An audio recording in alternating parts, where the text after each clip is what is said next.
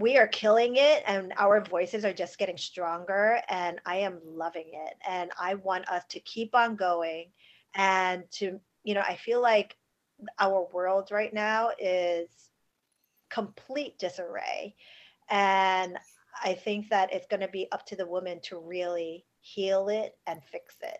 and i see i see the shift in that and i'm i'm loving it and so i'm waiting and wanting to be more part of that and also um encourage that more